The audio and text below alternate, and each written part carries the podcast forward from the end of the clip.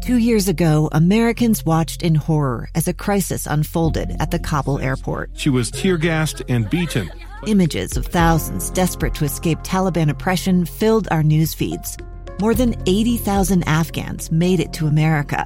But the story didn't end there. It was very cold. There was no power, no heat. Who would help our newest neighbors? I'm Andrea Smardon. In Stranger Becomes Neighbor, you'll hear the stories of some remarkable refugees who left their homes and their dreams behind only to start over from zero. Their only possession was three blankets. And you'll meet Americans who stepped up to help them. You want me to come when you deliver your baby. What can one person do in the face of an international disaster decades in the making? That's Stranger Becomes Neighbor. Find us at kslpodcast.com, follow us on Apple Podcasts, or anywhere else you listen.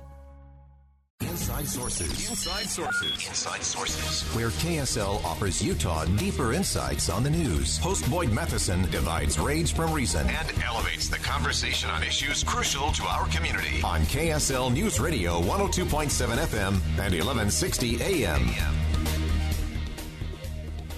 Marty Carpenter sitting in today for Boyd Matheson. Thanks for being with us today for Inside Sources.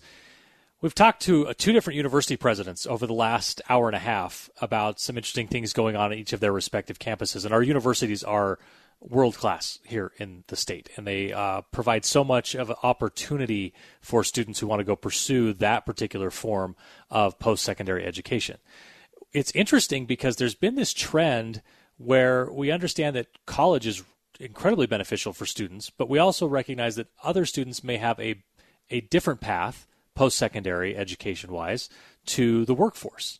And I wanted to talk today a little bit about career and technical education because it's something our state has actually been at the forefront of for a long time and really figured out that there are skills that we can help students learn in junior high and high school that they can build on as they either go into uh, colleges and universities, or as they go into trade schools, or as they take any other path that they might into the workforce.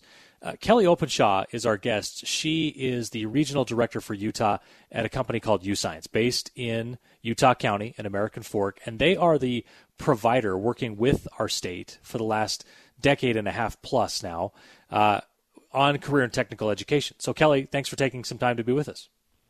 Absolutely. All right, Kelly, let's talk about technical education. Um, I think when you say that, people who have some idea of what CTE is, they might think wood shop, they might think home ec, they might think auto shop, something along those lines. But CTE really is a, a much broader spectrum of, of courses. So give me give our audience and give me an idea of, of what that would include, what types of CTE courses we're talking about. Sure, absolutely. You know, Utah has such a fantastic CTE program, and it ranges anywhere from accounting to interior design to welding to culinary arts. I mean, it really covers the gamut. If you think back to your school years, those are the fun classes that you took. But the thing that's important about them is they also lead towards those skills that can help you translate that into a career as well. And the exciting thing is for our workforce, we're preparing those students with some of those basic um, skills as they're moving towards becoming those employers of the future, employees of the future. Mm-hmm.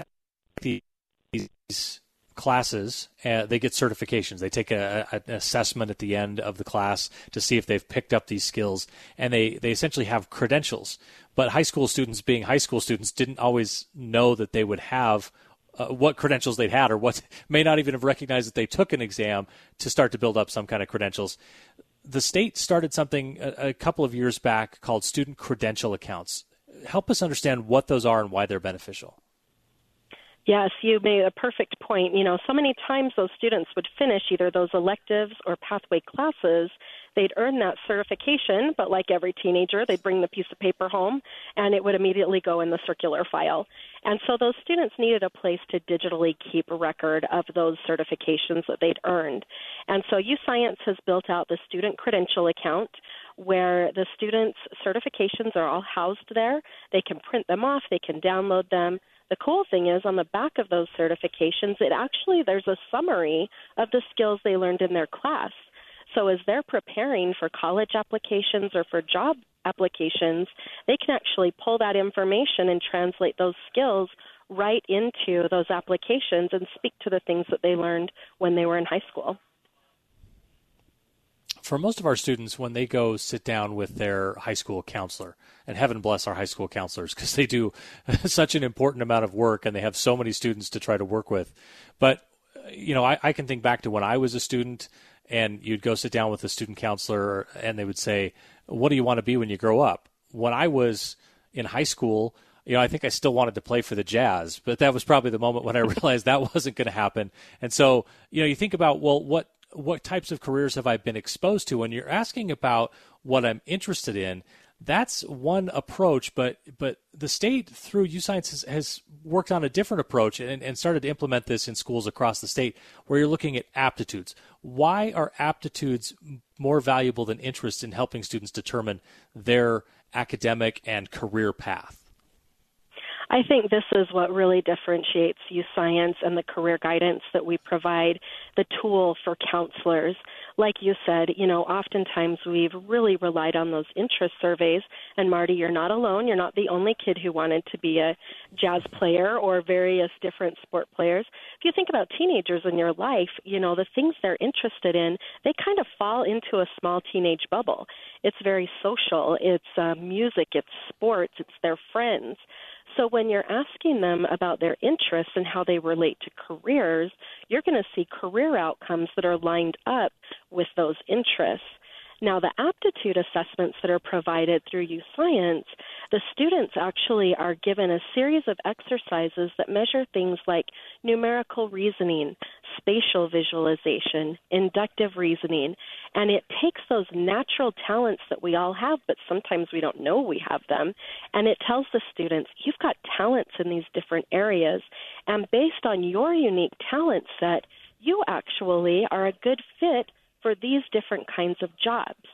What I love about it in the career guidance is it's not just, hey, you're going to be great at being a doctor or a lawyer. It says, you know what, based on your talents and some of your interests, you would be great as a pediatrician or an ophthalmologist or a wind engineer. It's really expanding what students are thinking about. They're all of a sudden exposed to careers they may never have even heard of before, and now they're being told they have the talent set to be successful as they pursue those different careers.